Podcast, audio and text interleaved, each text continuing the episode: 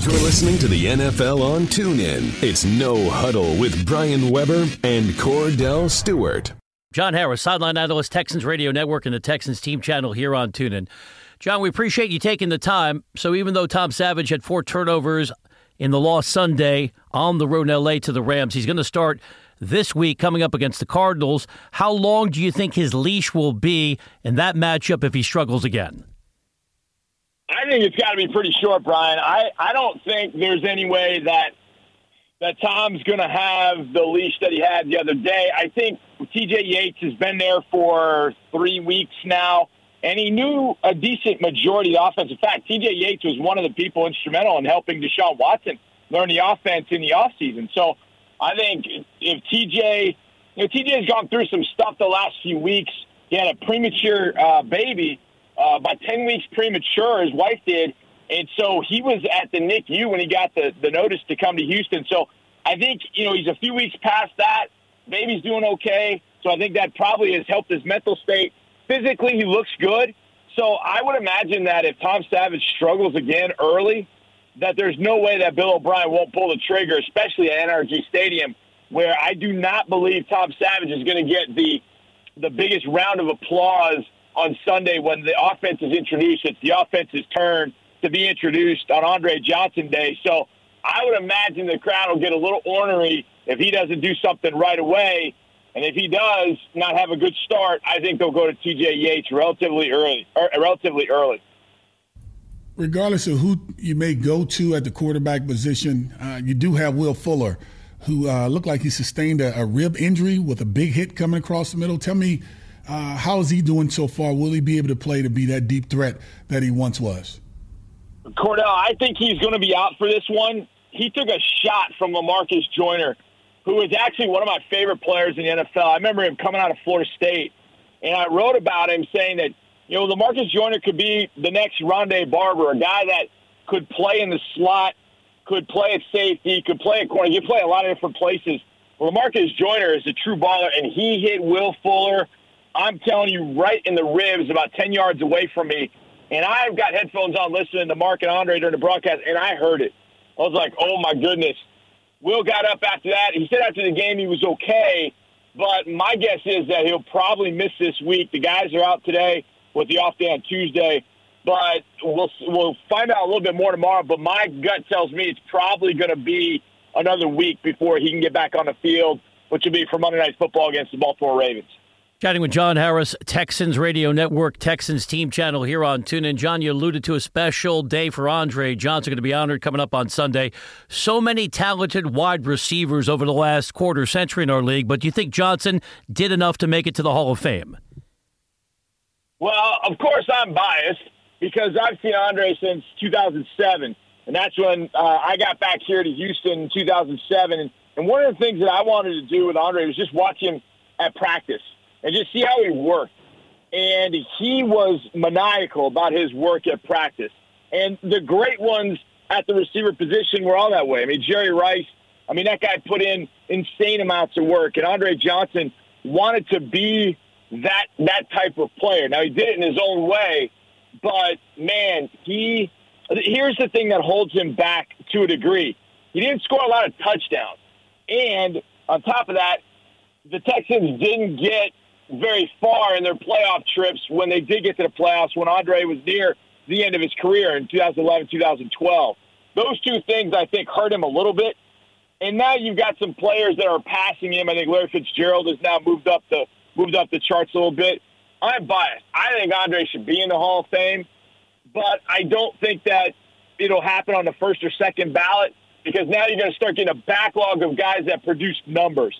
But I do know there was a time when the three best receivers in the league, and this was for a number of years, were Larry Fitzgerald, Calvin Johnson, and Andre Johnson. And then there would be some others that were kind of being that mix. But for a while, it was those three guys. And I think that period of dominance for Andre will eventually get him into the Hall of Fame. I think he deserves to go in there. And that might be my first trip to Canton is when Andre does go in the Hall of Fame, and hopefully he does that sooner than later for this organization, the best move, let's just say they could have ever made was to grab Deshaun Watson. I think most would probably say that, considering that this is the first time that this organization has had a dynamic quarterback. like a Deshaun Watson. So that leads me to ask this question: Who's most important to this to this team? Is it Bill O'Brien or is it Deshaun Watson? Ooh, that's yeah. a great question, Kordell. Now, I, I say this having known Bill O'Brien for about 25 years. We were teammates at Brown University, so we've known each other for a long time. I think the the key thing is I, I the I think the politically correct thing to say is both of them because both of them, I think, when they were together, they've really come up with a nice offense that they can build on. And you really, I mean, nobody was stopping them at that point. But I don't think there's any question. You've got to have the guy pulling the trigger. You've got to have Deshaun Watson uh, throwing the ball, making magic happen. That you got to have Deshaun Watson. There's no question. Now, another coach comes in, maybe he doesn't quite understand what he has, uh, and he tries to do some different things with Deshaun. I don't know. I know what Bill O'Brien was doing, and the stuff that he had in his back pocket that they didn't have, they didn't have out yet that they were going to use with Deshaun down the road. I think is going to make the Texans a very dangerous team in the future, especially when they get some of the pieces back on the defensive side of the ball. But I think you've got to have the guy pulling the trigger because Bill Belichick without Tom Brady is a good coach, a playoff a playoff coach. But is he winning Super Bowls? I don't think so. So I think you've got to have that guy pulling the trigger. So Deshaun Watson is maybe, I don't know, maybe he is the most valuable individual in this organization at this moment and will be for hopefully a good long while. John, you played that well. You should run for Congress. Very delicately constructed answer. John Harris, sideline analyst, Texans Radio Network, Texans team channel here on TuneIn. Houston has to focus on their own issues, but as you just demonstrated, you're a broadcaster who can opine. How much of an advantage is it that you could be seeing Blaine Gabbert as the third string quarterback forced to start, or Drew Stanton, who's less than 100% because of the knee injury coming up on Sunday? Well, I'll tell you this, Brian. We've seen Tom Brady and Russell Wilson and Jared Goff. I will. I don't care if it's Drew Stanton or if it's Blaine Gabbert.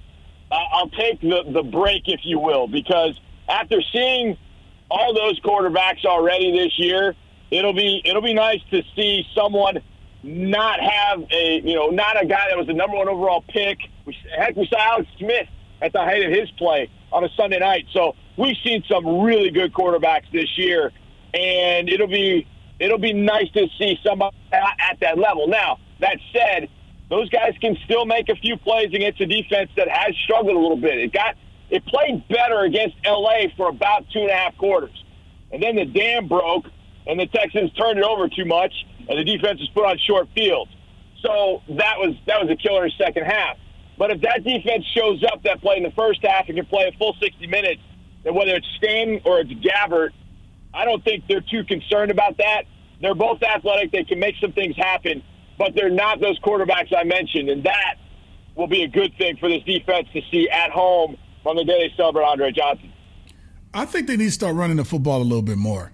Um, you take the ball out of Tom Savage's hands or whomever it may be. If it's not Tom Savage, whether it be a half he has left to prove himself. Uh, but if you can start running the football and control the clock just a little bit, I think this defense will probably have a little bit more energy to play with uh, when playing in the game. You watch that track meet uh, that the Rams ended up putting up last week against them, uh, being able to do pretty much any and everything they wanted to do. But because I think the offense got off the field so quick, it ended up forcing the defense out there, and I think it cost them to become really, really tired. If you if you had to do it your way, would you change it around to force everything to be done in the trenches and start with Lamar Miller? In theory, absolutely, Kordell. I absolutely agree with you in theory. I think that's what Bill O'Brien would like to be able to do with D'Onta Foreman and Lamar Miller. I think he would love to be able to do that. The problem is the offensive line is not uh, it's not a top quality offensive line at this point. There's no Duane Brown. Uh, there's no Brandon Brooks. Those guys were stalwarts for a while. Derek Newton has not been able to come back from injury he suffered last year. Those are three important pieces for this offensive line, and they don't have those guys. And that's really, I think, been a major issue uh, for this team. Now, Deshaun could mask some of that with his ability to get out of the pocket, to get away from the pressure, and how fast he made decisions and got the ball out of his hands. But without that, safeties are locked in. You got seven, eight guys near the box. They're forcing Tom Savage to have to beat them, and he's not able to do it. So they did run the ball with some success early, but that the Rams said, forget that. Number three's got to beat us, and we don't think he can. And the Rams are right. And Wade Phillips, the defense of the Rams, took a took a chance and a calculated one that Tom Savage wasn't going to be able to throw the ball and beat them. And they had to get away from the run once they got down 23 7, 30 7, and now they're having to throw the ball to try and stay in it. But absolutely, Kordell, I think they should run it, but it's so tough to do with this offensive line that really doesn't get a ton of movement off the football, and they're, they're not able to really get a rhythm going running the ball. But that's what they'd like to do. I know that's what Bill O'Brien would want to do. They're just not able to execute that aspect of it as much as they would like to without Deshaun Watson taking some of the eyes off that running game onto him. And when they did that, then they were able to run the ball effectively. They just haven't been able to do that with Deshaun out of the lineup. John, as always, we appreciate the information. Enjoy your week, and we'll chat with you next week again, right here on the NFL on TuneIn. Absolutely, guys. Thank you for having me. John Harris, Texans Radio Network, and the Texans Team channel here on TuneIn. John referenced the story. You've been listening to No Huddle with Brian Weber and former Steelers quarterback Kordell Slash Stewart live on the NFL on TuneIn. 20, 15, 10, 5, touchdown. The National Football League is on TuneIn.